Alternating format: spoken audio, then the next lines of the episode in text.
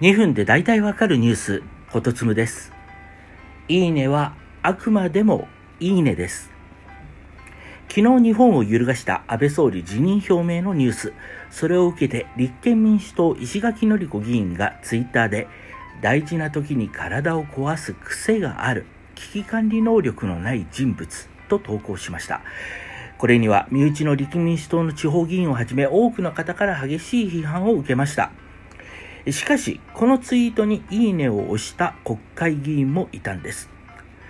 今度、立憲民主党との新党に合流する予定の原口和弘衆議院議員です。原口議員も遺伝性の骨の難病を抱えています。まあ、入院、闘病生活をしながらの政治活動を続けてこられました。しかも、病床には、まあ、今回批判を受けた安倍総理から激励の言葉が送られていて、それに感謝の言葉を返してるんですね。なので、まさか安倍総理の完治しない難病を大事な時に体を壊す癖とは思ってはいないでしょうけれども、それでも事実としてはいいねをつけてるんです。よくツイッターの自己紹介欄に、いいねはメモ代わり、いいねは後で読むの意味、いいねはいいねとは限らないと書いてる方がいるんですけれども、そんなローカルルールは意味がありません。いいねはいいねと思った時に押すという使い方が Twitter のルールなんです。いや、もちろん、それをどう使うかまではご本人の自由です。ただし、他者に見られた際にどう受け取られるかも Twitter は自由です。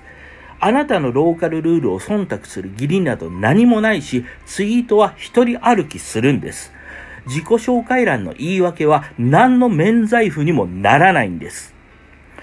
ツイッターはソーシャルメディアだということをもう一度思い直してほしいんです。他人が読んで成立する媒体なんです。他人にどう思われるかを意識しなければ、今回みたいに袋叩きにあってしまう可能性もあるわけなんです。